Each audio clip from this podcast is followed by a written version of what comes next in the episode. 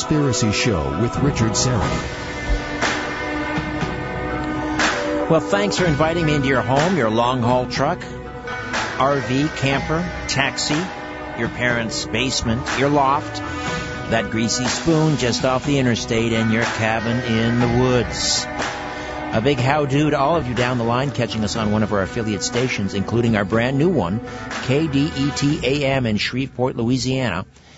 And uh, those of you who take the show on the road with the uh, with the Conspiracy Show app and the Zoomer Radio app, both free downloads, and of course the live YouTube stream.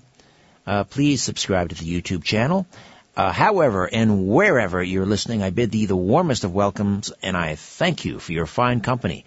Uh, again, don't forget my two new podcasts, Conspiracy Unlimited and The Rock and Roll Twilight Zone. The former, Conspiracy Unlimited, uh, drops three times a week, Monday, Wednesday, Friday. Subscribe at conspiracyunlimitedpodcast.com. Conspiracyunlimitedpodcast.com. The latter is brand new we just launched last Wednesday the Rock and Roll Twilight Zone, and that's part of the uh, Westwood One uh, podcast network and the Jericho Network with uh, Chris Jericho of WWE fame, and also his uh, he's got a new rock band called Fozzy. It's not that new; it's been around for quite a while, but doing very, very well. I've got to get him on the show. All right, uh, this is exciting. We are going to uh, Racine, Wisconsin where my next guest is situated in an old Victorian house known as the Christmas House. And uh, it is reportedly a very active house. By that I mean haunted. Carolyn Clapper is an evidential medium, psychic, medical intuit, or intuitive. Uh, she developed these abilities after a near-death experience at an early age. Prior to that, she described herself as a skeptic. She's also worked on missing persons and missing animal cases, unsolved homicides. Carolyn Clapper, welcome to the Conspiracy Show. How are you? Good. Thank you so much for having me. I'm doing well. Excellent. Just and got situated into this nice old home that you were talking about. We should point out this is not your home. You're staying with friends. No, it's not my home. Actually, I'll tell you, I was more nervous about coming to this home for this interview than the actual interview itself. Is that right? and why is that? yeah. Well, this house is, you know, a very popular house in the Racine area. But one of my friends now owns it, and I got to know her as a client first. I was actually called by a mutual friend of ours to come down to Racine and read this house when she purchased it because they had so much activity going on. And I thought, well, what am I really getting myself into? It can't be that bad. So I agreed to it and I came down and when I walked through the door, I felt like I was basically walking at a 45 degree angle. It was just the second I came in here, just this huge energy tilted me, like a lack of a better term. That would be a negative energy, I'm guessing. Well, it's just powerful energy. I don't know if it's like negative or positive. It okay. was just intense. So basically, I took it as negative, which I've come to learn that it's just intense. Like it's both positive and negative. Right. When I came in here, I was getting a lot of resistance from the house. It had sat for a long time, just vacant, and it hadn't been loved in years. And my friend Pamela decided to take it on as a project. It's just beautiful. And they've done so much work on it, but prior to this, it was just you know, it's falling apart. And the home was sad. And I know that sounds strange that a house can have feelings, but when a home sits, it's inviting people, souls that are lost to come in. Oh, is that ha- um, is that how it happens? So a vacant house is kind of a magnet for spirits. It really is. It can be. It's not always, but this one is particularly a magnet. It's so old and has so much history that when it sat vacant, other, you know, souls came in. And it also was occupied by the souls that were left behind, hmm. um, that had once lived here. So when I came in here for the first time, I sat with Pamela. The house I felt was rejecting me. Okay, it didn't want me here is how I felt. So I made sure to do a mantra when I came in through my mind and just kind of put it out there like I'm a medium. Mm-hmm. I'm not here to harm anyone. I'm not here to push anyone out. Anyone who has dwelled here for years, I'm not pushing you out. I just want to talk with you. So when I started saying that out loud and saying that in my heart, things started to calm down for me a little bit. I sat down with Pamela and, you know, right away I started getting things for her psychically. So I started seeing her past, um, what she's been through. You know, her parents came through, some other people came through to her and were, you know, just telling me how they passed, talking with her. That's mostly what I do is, you know, communicate with those who have crossed over for people who are here now. And they come through with evidence and they tell me how they passed. They tell me what's going on right now currently in people's lives. I guess, you know, they just try and comfort the ones that they've left behind and let them know that they're okay. Right. So we set this up here because we're hoping that, you know, mirrors sometimes are easier for people to, well, for spirit to come through. Right. You have some pets with you. Is one of those pets a dog? Yes. Has the dog uh, been um, frightened, or has the dog sensed something, seen something? Okay, so at this house, I know that her dogs do sense things. Like they definitely start barking when there's something negative. Mm. I think that we all have good intuition. When your stomach starts to feel funny, or when you feel like goosebumps in the back of your neck, or you know, you start feeling like somebody is watching you. So anytime you have that feeling here, the dogs feel it as well. Right. So they'll go to the area of which spirit is at because they see them as well. And they'll start barking. They'll start barking at corners. They'll start barking at walls. You know, so Pamela always feels protected with her dogs here because, you know, anytime that she feels a little bit watched or a little bit off, the dogs will always come to her aid. Okay. So, you know, they feel it too, And which is we're also, you know, it's confirmation. Sure. her. We're all keeping our eyes peeled on that mirror now, of Yeah. course. So what was cool is that when I sat down with her, you know, after reading for her, which I don't want to share with everyone because No, it's no. real personal, but people in this home started coming through to me. And one of the people who came through was an old mayor.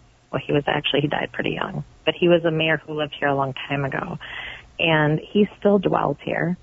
Um, he told me that his body was prepared in the basement and that he, there was a viewing of his funeral uh, within his casket and stuff in one of the front rooms, which I would be happy to carry this camera around for you, but it'd probably be a little awkward. Right, I won't do that. Okay, so this was a, Um, this house was a was the funeral home at one point. No. No. But they did prepare some bodies. Oh, okay. So this house has been a lot around since the 1800s. So, okay. you know, there was, you know, preparation of people who lived here and who passed here. So I mean, it's just because of the the day and time, you know what I mean? Sure, sure. And do you get full on apparitions? How do you see them? How do you communicate with them? So I don't see them with my eyes like I see you. I see them behind my eyes. And what I mean by that is that it's kind of like um, when you close your eyes, okay, and you imagine something, all right? Like if you closed your eyes right now and I said here, imagine your mother in a polka dot dress, right? Yes. Imagine her holding an apple pie in her hand Okay. and handing it to you yes. if you have a creative mind and you're able to do that, it's kind of like they put thoughts into my head and they manifest as images. So it's kind of like sometimes it's like that, like they'll tell me what to see and I'll see it. Right. Um, other times, like when I'm working on investigations or homicide or, you know, I'm asking how somebody passed, sometimes they will actually like, it's almost like a movie screen is projecting from the back of my head forward to the back of my eyes. And so I kind of see a movie play out. It may have like empty spaces in it. Um, you know, it's like broken. It's like a broken movie and I have to fill in the spaces. Right. Okay, Right. so then I have to ask them questions. I ask them questions through my mind. It's like telepathy. So it's it's strange to people, but not really. Not if you think about it in the context of like prayer. A lot of people pray. Um, a lot of people pray to God, or you know, Sure. talk to people who have crossed over, and sometimes they do it through their heart and their mind. Carolyn, I got to jump in here. Excuse me. I We're going to take a, a, t- a time out. We'll come back, and then we'll come back to the uh, the Christmas house in Racine, Wisconsin. Carolyn Clapper is with us. Evidential medium. We'll find out what that means as well. Psychic, medical, intuit. Back with more of the Conspiracy Show. Keep your eyes peeled on that mirror if you're watching the YouTube stream. Back with more in a moment. Stay with us. Loose lips sink ships. And sometimes corporations. Got something to say? Call Richard Syrett now at 416-360-0740 or toll free at 1-866-740-4740. All right. Carolyn Clapper is an evidential medium. We'll find out what that means in a moment. And right now she's sitting in front of a glorious fireplace with a mirror. Uh, and this is in a very famous house in Racine, Wisconsin. It's called the Christmas House. It dates back to the 1800s, and it is very active. Uh, and if you're watching the YouTube stream, you may just catch something in that mirror. No guarantee, but just keep your eyes peeled on that mirror. How many? How many? Uh, did they have any poltergeist activity in this house? Oh man, don't get me started. Get started. I'm just kidding. okay. Yes. Okay. So basically, uh, how do I put this? I'm sitting here now, so I'm just going to let you know that when I start talking about anything negative, I get a little bit nervous because I'm so sensitive. Okay. But we'll go there. It's fine. Okay. So when I was first sitting here with Pamela, I started pulling in some of the people that lived here. Um, some of them, there's three nurses that live here on the third story. So this is a huge house. Like each story has, I think, 3,000 square feet per story. Oh my. So it's, it's a 10,000 square foot house. So we're sitting here, right? And I'm meeting people, uh, in spirit. Okay, so I, I better say that. So I'm meeting people in spirit and they're telling me they're identifying themselves. Um, the first person who came through was this mayor that I was telling you about. And he was kind of negative, but he wasn't, he was, he was still human. You know what I'm saying? So Right. he was, he was negative. He was angry that somebody was kind of coming into his space. Uh, but the more that I spoke to him about it, you know, he kind of just said, well, I'm upset that she's in my office, that she's using my office space because that's my space, you know, which we can understand. I mean, that was his office space. He spent a lot of time there. He's still here. People may have an issue with that, but it is what it is. I don't know why he stayed, uh, but he did. And it's a beautiful home. Maybe that's why. And he didn't like anyone coming into his space. Well, she was coming into his space. She had put a couple vases in there and she was kind of putting a female touch to it and he didn't really like it. So one day he had thrown, he had picked up a vase of hers that was blue and white and he threw it across the room and it shattered. Right? And he's, I'm, I'm seeing this because her mother's talking to me and she comes through and she says, he threw my vase across the room. Pamela's late mother. Pamela's late mother came Pamela's through. late mother came through, so we were talking, and she says that somebody threw her vase across the room and broke it. And she tells me which room. Mind you, I have not been anywhere in this house yet, except for the room I'm sitting in now. Right. Okay, so I had come directly into this room, sat at the same table, and I was seeing the entire house through my mind. Okay, they show me I can travel here. Okay, I can travel through my mind uh, to other places, and I can envision them as wherever they want to take me. Okay. Right. Right. So we'll get into that in a second if you want to hear more about that. But she's telling me about this room. She's telling me where it's located in the house. She shows me the vase shattering. I ask Pamela, is this true? Pamela agrees. She says, yes. Oh my God, that thing levitated and threw across the room. I mean, I, she saw it happen. Okay. And that's why she had contacted me because there was some crazy stuff going on here like that. Okay. So later on, she takes me in there and she shows me the fragments of that, uh, vase on the floor. And of course I'm going, oh my gosh, I'm super nervous because the energy is still not subdued. It's very, it was intense at that time. Okay. Um, that was one negative thing. So I had to sit and talk with her and talk with him and kind of negotiate, uh, boundaries between the two of them. She's an intense person. She's very charismatic and really outgoing and, you know, just this wonderful, beautiful person, but, you know, she has high energy. Well, he has high energy too, but they're very different people. They would have been very different if he was alive, okay? And we needed to establish a boundary. So he says, okay, look, from this time to this time, I don't want you in that room. Okay. This is my time in there. And she complied. He says, can you please keep that door shut? She says, okay, fine. I'll do that for you. Okay. And so they established a boundary and I said, okay, well, since she's doing that for you, can you help to protect the home from unwanted, you know, behaviors and anything bad? Right. And he, he agrees. Okay. So that was one established boundary and also I'm, I'm staging the house so that we have protection within the house, positive protection. How do you do that? How do you stage a house for positive okay, well, protection? so this was my first experience with staging a house for protection. So I was kind of feeling my way through the dark, literally. Okay. But I felt like that's what I was supposed to do. So I asked him to protect the downstairs. That would be the first floor that I'm on now. Okay. Mhm.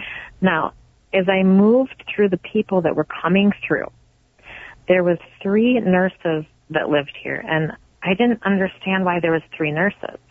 There was a head nurse and two nurses below her. And they, they take me in my mind's eye up two levels, uh, you know, in the house, so to the top floor, and they show me a big, big room that has a fireplace and, you know, they're telling me the wallpaper, they're telling me about the bathroom. Pamela's confirming everything, the furniture, everything verbatim. I've never stepped foot in this room. And they show me that Pamela was, was wanting to change the bathroom attire and to kind of flip some things and change things around. Right. And they really were not liking the fact, again, that she was changing their space. And so at one point she had gone into the bathroom and the head nurse grabbed her hair and pulled her back. Oh dear. So you asked me about poltergeist stuff. Now, some people who can't see like I see may see it that way. Like, oh my gosh, there's this horrible thing going on and, you know, my hair lifted out of nowhere and we couldn't see anything and I was yanked. And yeah, that's terrifying. So that's what Pamela was experiencing. She's like, this is terrifying.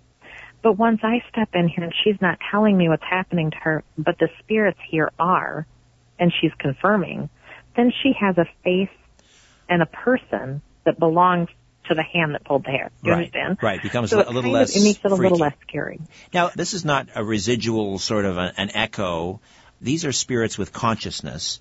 Uh, so they are earthbound. No, earthbound. absolutely. So can you not show them, you know, tell them that they're dead and to walk towards the light? Can you not cleanse the house or is that not what you do?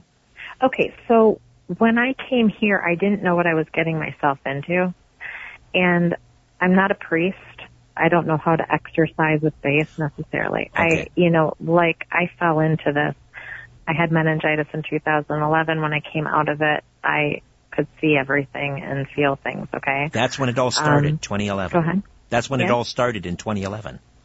It did. I saw stuff as a child, but it kind of, it was all, uh, it was all centered in the house that I was born in. So just really, it was just the spirits within the home that I was born in. And as I got older, it became quiet. And I saw nothing for years until I came down with the meningitis. And then it was like my mind just blew open, basically. Interesting. Um, so when I was in here, you know, and I was seeing people, I, I didn't come in here with the intention of kicking anybody out because I was nervous and I, I didn't want them to, to lash out at me. I'm going to be very sure. No, you. that is very honest. I appreciate Right. I didn't want to come in here and be like, oh, I have all of this power and I'm going to kick you out of here and this is your home, but I'm going to kick you out. Well, I didn't feel like I possessed, you know, the power to do that. So I came in truly to communicate and to let her know what was going on and to try and form some kind of, like I said, boundaries, uh, respect. Okay. you know, Yeah. peace among them so that they could live cohesively together. And you know- did the the nurses on the third floor? Did you work out some uh, some sort of a bargain with them? they were a little more difficult. so, um, uh, you know, they still like their space. Um, they were a little harder to warm up to, you know, especially the head nurse. She's used to kind of telling other people how things are going to be. So they went through Pamela though. There was a couple times where we knew that they were actually turning like they started to like her, okay, because she had some issues with her knees at one point, and they went through her and helped uh, to to fix her knees actually. Oh, okay. So and the hair pulling has has seen and stopped. experienced them as well. The So hair, the hair pulling has stopped anyway. what's that? The hair pulling has stopped. the hair pulling stopped. So I asked them to stop doing that. The, the point of the hair pulling was to let her know that they were there. But once we acknowledged the fact that they were there and we could have a conversation with them, there was no point in hair pulling anymore. Right. Do you know what I'm saying? Once somebody is like actually being seen and communicated with, then there's no sense in doing anything so dramatic anymore. So that has stopped. But through this process, you know, there were so many people here, I couldn't even tell you. There was a woman who went by this room in a wheelchair, and I'm like, I'm watching her go by, right? And I'm like, where's, who is she? Where is she going? She didn't tell me who she was, but she wheels by, and she tells me that she's going to the elevator. And I'm like, I'm like, elevator? Well, I hadn't been through the house yet at this point. And she shows me, and again, in my mind's eye, that she's pulling up next to a bathroom, and she opens a door and gets into a shaft and goes up the stairs. And I asked Pamela, is there an elevator in this house? And she confirms, she says there's an elevator behind a door in the hallway. It looks like a normal closet door. If you open it, there's an elevator shaft behind it. Hmm. And she says it doesn't function. It doesn't work anymore. There you Well, go. it was working just fine because this woman was using it and I could see it happening. So even, even things that function in a house that are physical are working where they are. Right, right. Um, Uh, I also, some of the scary stuff that you were asking about when I was going through the house, they took me down to the basement. And when I got, this is through my mind, okay? I'm going down the basement stairs in my mind. And I get to the bottom of the basement stairs and I see a hole in the wall. I'm thinking, okay, is this just uh, suggestive? Is this real? I'm looking at this hole and I approach it. And through the hole I can see stairs. And the stairs go down, down, down until it's dark into a tunnel and I can't see what, where the tunnel leads. Okay, it's just blackness. So I asked Pamela reluctantly, I thought this is going to sound really crazy. I said, Pamela, do you have at the bottom of your stairs in the basement, do you have a hole in the wall that has stairs behind it that lead into a tunnel? And she confirmed. She says, Ah. oh my God, I have a hole in the wall at the bottom of the stairs of the basement. It's so freaky. There is stairs that lead down. We don't know where they lead. oh, they haven't ventured into that tunnel yet. Correct. Can't say that I blame them. Yeah, so I'm coming back up the stairs. In my mind's eye, I'm coming back up the stairs. I kind of got a very nervous feeling down there. And as I'm coming back up, I turn around and I look, and there's at least 30 to 40 people standing down there. These are spirits looking up at me. 30 like, to oh, 40. Uh-uh. Oh, oh no. my lord. What's that? 30 to 40, I say. Oh yeah, my lord. there was so many people down there. It was just a packed room of spirits, and they're all staring at me. And I thought, okay, this can't be good. This is a portal or something like this. There's something wrong. We need to close this up. We need to, you know, sage, push things out, do a ritual. Um, so I'm talking to her about this. I physically could not go down there because I was too scared. Um, so Even now? I'm sorry. Even now? I still don't go down there. I know that it's a lot cleaner. Um, they've since sealed that off and they've done cleansing that I've kind of walked them through. But, you know, I don't really need to go into those spaces physically because I can go to them in my mind anyways. Sure. So it's not necessary unless I want to just scare myself, you know, and I'm sure they won't do anything to me. It's just really strong energy. So sometimes I get nervous when it, when it's not positive. Right. Um, Could I ask yeah, a question? I don't know if this is if this is um, fair of me to do or not, but if I don't know, are you feeling a presence uh, in in the room you you are in now? Um, I feel presence everywhere in this house. Okay. So the second I come here, I feel people. So what I'm glad that I don't feel anymore is there was a dark energy here when I was first here. It was real dark. It was like faceless. And it would come up and down the stairs and that was what was making me reluctant about connecting Okay. in the beginning. And, you know, that has since dissipated because of all the work we've done, uh, all the work that she's done, all the work that her husband has done, bringing this house back to life. Right. Um, you know, and just working with sage and different things like that, we've we've definitely cleansed the house a lot. So now it kind of feels more like a warm hug when you walk in. Okay. Uh, but there is still some, there's still a pull on like who's in charge a little bit sometimes here, and I can feel that. All right. So here's what I was going to ask, and, and you tell Mm-hmm. me if this is not the right thing to do, but um, would you be able to ask if there is a spirit in the room to maybe make itself known by, I don't know, blowing out a candle or something? Is that Okay, well, so here's what's funny. The room that I'm sitting in, okay, can I play with this camera at all or no? Yes, yes. Or would it be really weird? no, no? Go ahead, please. Okay, check it out. I'm going to pull this up.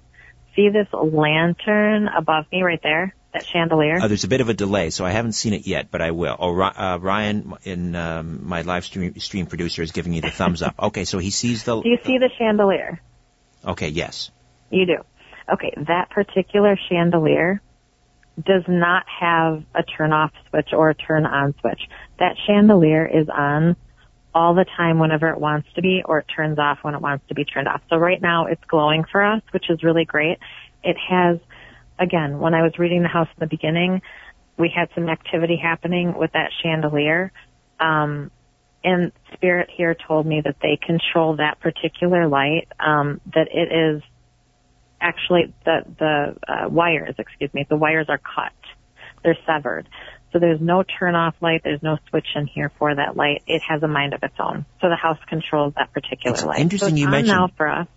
It's interesting you mentioned that because before you showed me, you- before you tilted the camera up to show me the chandelier, I had noticed kind of a, a dimming and a, and did you notice that, Ryan? I, I noticed the picture got a little dim and then it got brighter and then it got dim intermittently. Okay. I don't know if that was, if the chandelier was dimming for you or whether I was seeing something else. I'm not sure. I'm just so used to it, I don't even think about it. It right. could have been. So I mean- a chandelier that's lighting that room ha- has no wires connected to it. It just comes on and off at its Correct. own discretion or their own discretion. All right, stay uh, stay with us, Carolyn. We'll come back and uh, I want to find out what an evidential medium is exactly, and uh, we'll talk about. Uh, well, we'll just kick it around here, and uh, who knows? Maybe the uh, the spirits in that room will cooperate, and we'll we'll get a sign. Back with more of the Conspiracy Show. Stay with us. Peering into the shadows, where the truth often hides. You're listening to The Conspiracy Show with Richard Syrett. Welcome back. Carolyn Clapper is uh, with us. Hi. Hi. Uh, so, uh, what is an evidential medium? What does that mean? So an evidential medium is a medium who can bring through evidence. It's pretty self-explanatory. Um, Okay. Basically, uh, the more evidence someone brings through, meaning uh, way of passing, um, just acknowledgments of of items or you know spaces or uh, you know anything that belongs in what I call the the meat world. I know people don't like to hear that. But this world is all, The meat all meaty world. stuff, I you know. that. So um, anything that belongs to this world, if they can bring it through tangible things to you uh, as evidence, then that would be an evidential medium. So I was kind of named, or you know, I adopted that name from other people. I didn't, you know, I didn't look for this gift. Uh, it was given to me. So it's not something, you know, some of my terminology and verbiage might be different than what people are used to if they're into, uh, you know, the clairvoyant, uh, medium type Right. paranormal world. Uh, it's just something that I kind of came into. And so I've kind of created my own words. They might even be the same as other people's. I don't even know. Now, your involvement in missing persons and unsolved homicides. Now, this is something that obviously police don't like to admit. Uh, they won't talk about it. They probably will deny it. Um, that they are, you know, I seeking hope the, they won't. seeking the assistance of of psychics and so forth. But you have worked with police departments. Have they have they have they sought you, or did you just uh, come to them and offer them help unsolicited? How does that work? Okay, so I I always tell people I'm not an ambulance chaser. Um, I do not seek out cases, um, nor do I seek out you know people to read or anything like that. Everything that comes to me, everyone who comes to me, comes to me from word of mouth or some other odd way that they had found out about me. Maybe they ran into my website or so forth. Um, therefore, I have never contacted the police but one time. I contacted them one time recently actually about a case that's ongoing right now, which I probably shouldn't get too into since it's ongoing right now. Um, the reason I contacted them this this time is because one of my clients uh, that I was sitting with and reading for, at the very end of her reading, she had asked me if I was getting anything for a missing woman in the area that she lived in. And I just said, uh, don't tell me anything else. See, I go into readings cold or blind, meaning that I don't want to know anything about the person that I'm doing the reading for. Right. Okay, I don't want to know who they're missing, who they want to be in contact with. I don't want to know their illnesses or lack of or whatever. I don't want to know anything. I want everything to come through God and Spirit to them. It's much more authentic and they get a lot more information that way in my eyes. Okay? So at the end when she asked me that, all of a sudden, it's kind of like, you know, when she asked it, she attracted it. You know what I mean? And so I'm like, okay, shh, you know, and all of a sudden I get this lady and I start describing her, uh, and I pull people in by the hair is what I tell people. I oftentimes get people like what their hair looks like and then I kind of pull them in closer. Um, and I start explaining what this woman looks like to her. Uh, then it goes on to what kind of dog she had, um, what kind of home she had, uh, her her belongings, uh, her lifestyle, um, her husband, et cetera, et cetera. Okay, and I start getting all this information. Well, I'm starting to share it with my client, and I thought, okay, zip your lip, girl, because I get okay. This the person I'm sitting with, she has a good heart. She wants to make sure that this this woman's found, but she's not her family or her friend. Okay, so she doesn't have any direct link to her. She's just curious because it's probably been on the news or something, right? right? Right. So I stopped myself and I said, listen, I'm getting a lot about this person. If you feel comfortable, why don't you pass my information on to the police? Let them know that I'm getting stuff about her and they can contact me. So that's how I did it that time. Um, it's just pass my info to them. If they want to contact me, then they have my information. And did they? So then Did they do. con- and they do. They do. They have. Right. I shouldn't say they do. They have. They have. All right. So they have a few times I've had detectives, and it's not the police department, it's specific detectives that are on cases, okay? Where maybe they could get a little bit more information or guidance in the case. Um, oftentimes though, I work with families. You know, a lot of times police departments, they're skeptical and I completely understand why because there's so much muddied water. There's so many people out there claiming that they can do things that they can't do. Maybe they're after money. Maybe they're just, I don't know, maybe they glamorize, uh, this field because it's kind of unique or, I don't know, just interesting. I don't really know what it is, but I'm sure that they get a lot of false phone calls. So I completely understand. I would be completely skeptical if mediums were calling me and I was a cop. Sure, sure. Uh, we have a, mu- a mutual friend Mhm. who used to be married to a very famous Hollywood actor, David Carradine. And Marina has been a Mm-hmm. guest on this show, and, and she has given us permission to talk a little bit about this reading that you did for Marina, uh, Okay. where David Carradine came through. So, are you going to chat a little bit about that when we come back? I'm happy to talk a little bit without exposing too much about his personal self just because he's not here, you know, in person to All right. defend himself kind of. Sure, absolutely. Yeah. No, we'll um, we'll uh, we'll talk a little bit about David Carradine. Carolyn Clapper is with us, evidential medium, and uh, she is coming to us live from the Christmas House, a very haunted home by all accounts in Racine, Wisconsin. Back with more of the Conspiracy Show. My name is Richard Syrett. Stay with us. Fasten your seatbelt and put your tray in the upright position. You're about to leave everything you know behind on The Conspiracy Show with Richard Syrett. Carolyn Clapper is uh, with us, evidential medium, psychic, has worked on missing person cases, unsolved homicides, and she is coming to us live from the Christmas house in Racine, Wisconsin, a uh, reportedly very active, haunted location, and we're keeping our eyes on that mirror in behind her above the fireplace. I do want to talk about David Carradine here in a moment, but can you ask if there's a spirit there to make itself known? Or is that verboten?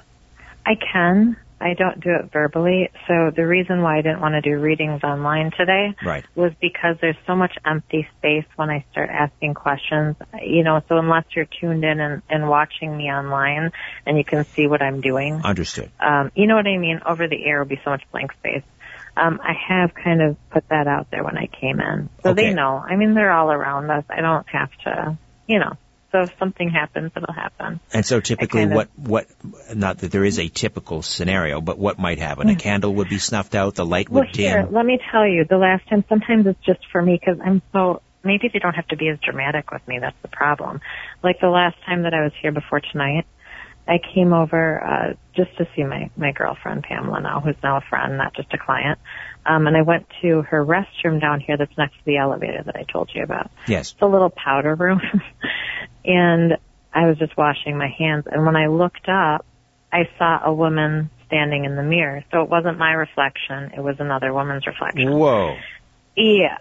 And she was dressed in kind of like a flapper dress. She was so super cute. And she had this dark hair and it was kind of like waved and pressed to her head. And she tells me that her name is Beatrice. Okay. And she says, um, she's excited that Pamela was going to be throwing this party. It was going to be like a murder mystery type party, but like set in that era. Okay. Yes. And she's like, we're super excited. This is the best party yet. so she starts telling me how excited her and her friends are. Okay. She looks like she's maybe in her tw- like wait, late twenties, maybe early Right. thirties. She's so super cute. And so I came out of there and here, if you're online, then you can kind of see this. But the last time I was here, I drew this little thing and I wrote some little notes for her, right? So I came out of there and I drew little Beatrice. and, you know, it's not that great of a picture, but I kind of describe what she was wearing. And she tells her, uh, to not forget to make the moon shine. Okay.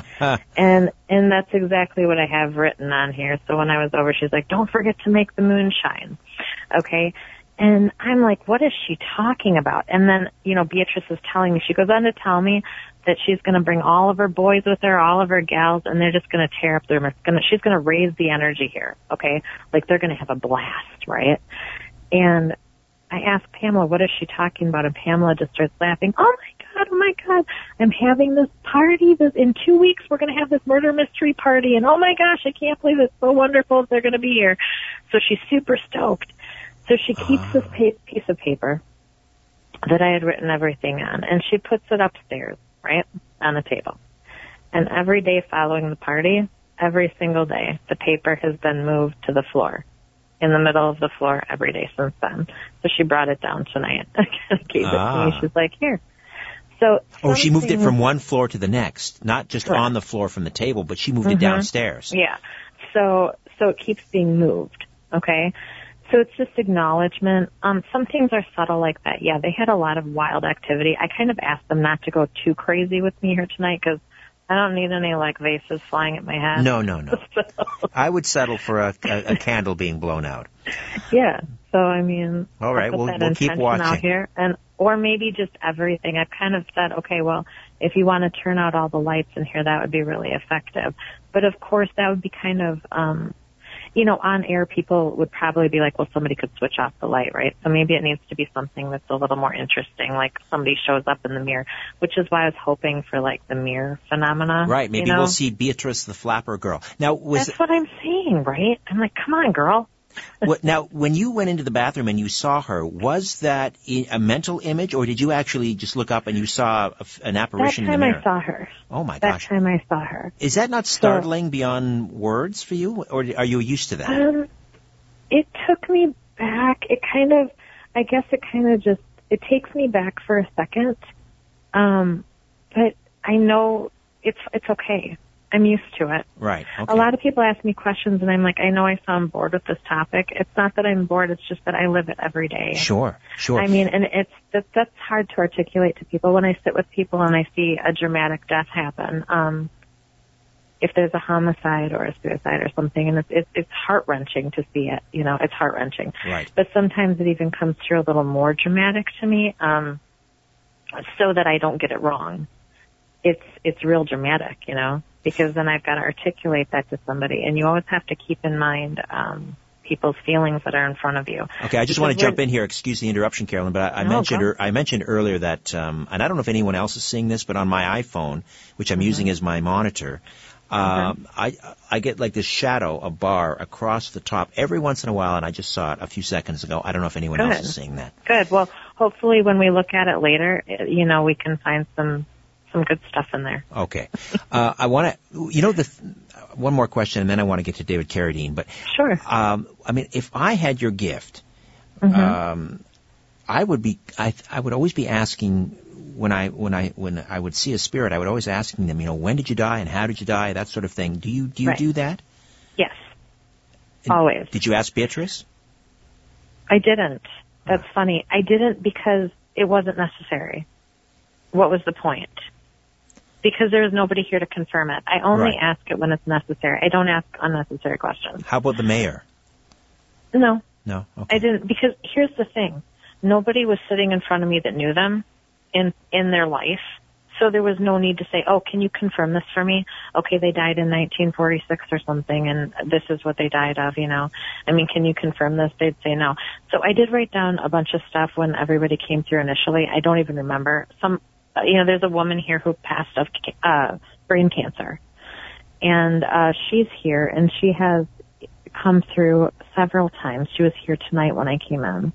Um, and it turned out, you know, Pamela was able to tell me, yes, she had brain cancer and she lived here. And, um, I told her, well, there's, she has two children that are still alive and she wants to get through to them somehow. So I don't know if that'll ever come to fruition or, or what, but, you know, she comes through to me because she wants that information passed along to her kids. So that's important that I know how she passed and I can identify her because she has living people here that still Sure. want to hear from her. Sure. Uh, okay. Um, Marina Anderson, Mhm. um, who we both know, and uh, she was married to David Carradine, uh, the actor. I grew up watching Kung Fu, like a lot of people, Okay. and of course, we're coming up in a few months on uh, on the anniversary of David Carradine's rather suspicious uh, death. He, of course, was found uh, dead in his um, hotel room in Bangkok. I think it was officially was it ruled auto asphyxiation or something. Anyway, David Car- and, and I should point out Marina has given us permission to talk about this a little bit. But when David came through, what did he say? Anything about his death? David had a lot to say. So when he first came through, he came through to me as John. So I did not grow up with Kung Fu. I'm not even familiar with it now. That was before me a little bit. Mm-hmm. So I'm just not familiar with the show. I did recognize his face, but I couldn't place his face. So he sat with me on my bed. I did a phone reading with Marina. I didn't know that she was married to anyone famous. I didn't know anything about her. I went into her reading cold, as I do with everybody. And I just knew her first name. So I really didn't know anything about her. Um, he came through as John and as her ex-husband. okay. So I just treated it like I would a normal reading. When he first came in, he came in as a hanging. Okay. He had actually showed up in my last two readings prior to that. I sat with a young woman the day before. Two of her friends that came through were a brother and sister combo, and they had both taken their own lives. It's a tragic story, very, very sad, okay? Um, just heart wrenching. And, you know, David or John, how I know him, he came through behind them and I asked her about him. I said, I have another hanging victim, okay? And I described him and he had a dog with him. And she said, uh, no, this, she was saying no, okay? And I said, okay, wait, I think this belongs to my reading for tomorrow. So I'm just going to push this away. I'm going to push him back. Tomorrow came and I spoke with a mutual friend of Marina's and mine, and I believe you know him too. His name's Bob. And when I was talking with him, John or David came through again. And I said, okay, this guy keeps coming through and he came through as a, a hanging again. And I, so I thought it was suicide. And by the time I spoke with Marina, he showed me, yes, I'm for her. Okay. So he came through for her I got him at first as a hanging victim. I pulled him and I didn't question it because she had said yes. So that was my confirmation. As we went on and they were talking about personal things, he was talking about some of the things that she still has of his and, you know, some of the things that they've gone through in life. And then he brought me into his death and the details just didn't match up with what I was told, what I believed was a self-inflicted hanging. It just didn't match up. The way that his legs were positioned, for instance, it was as though he was pulled and dragged over, okay, mm. because they were, they were bent in a way that would have been conducive with being staged, right. if you will. Right. Okay. So I got a lot of details, even in regards to maybe other people being involved. And like I told her, and I tell everybody if these things come through and I can tell that there's foul play or anything, pass my information along to anybody who could reopen the case or detectives who have worked on it. And I'm happy to give them any information that I'm getting to. Right. Know. Marina believes that he was murdered. I, Correct. Yeah. Yes. Is that your conclusion based on what you saw, what he told you? I mean, couldn't he tell you whether he was murdered? Yes. Yes. And so that's what I was getting, is that there was foul play. And I mean, without getting into full details, like I just don't feel comfortable getting into the full details because some of it is just, you know, it's for him. I, I just, I stumble because I don't know how much of it is okay to say. Okay, but without um, without divulging any other, you know, anything else, why would he come through as John? He came through as John because that was his birth name, I believe. Basically what happened was eventually I'm like, okay, am I supposed to know you? He was showing me himself on a stage and then behind a stage and on a stage and behind a stage. And then he's showing me him talking to a young lady in the makeup area, like a makeup artist. Well, I guess Marina did makeup art and stuff before. So, you know, they had been talking and stuff and, but he was somebody who worked, you know, off stage, like directing and stuff and then also on stage. So he was trying to explain to me who he was. Ah. And so he's sitting here with me cross-legged on my bed and getting kind of snarky and I'm like, well, I can't tell who you are. And he came in really close to me and he's like, is this better? I just thought it was really funny. Like he's just kind of playing around with me. He was a real chilled, laid back guy. And I really liked him and I kind of got his energy as like Clint Eastwood, but he didn't look like him. And then he shows me himself superimposed over Bruce Lee and Bruce Lee, I know who Bruce Lee is. So oh, Bruce Lee is like standing in this pose with his leg out and in his full attire. And he superimposed himself over him and he put his hair back in a ponytail. Oh, that's how and he I looked at him and I yeah. thought, oh my God, I know who you are. Then he shows me Uma Thurman and he shows me the end of one of the Kill Bills where she takes him outside and she kills him. Right. And, okay. and he was born John Arthur Carradine. Of course, uh, his father was a very famous actor, John. Carolyn, we are out of time. We'll have to have you back. This was fascinating. Definitely. I'd love to join you again. Give us a website, Carolyn, if people want to get a hold of you. Sure. It's thenextworldmedium.com. Thenextworldmedium.com. Please come back again and uh, stay Thank safe you. there in the uh, Christmas house. Okay, great. Thank you for having me. All right, my pleasure. Ian Robertson, thank you. Albert Vinzel, and uh, of course, Ryan White. Thank you all. Back next week, a brand new show. Rosemary Ellen Guiley in the second hour, and reverse speech expert David Oates in the first hour. In the meantime, don't be afraid. There's nothing concealed that won't be revealed, nothing hidden that won't be made known. What you hear in the dark, speak in the light, what I say in a whisper. Proclaim from the housetops. Move over, Aphrodite. I'm coming home. Oh.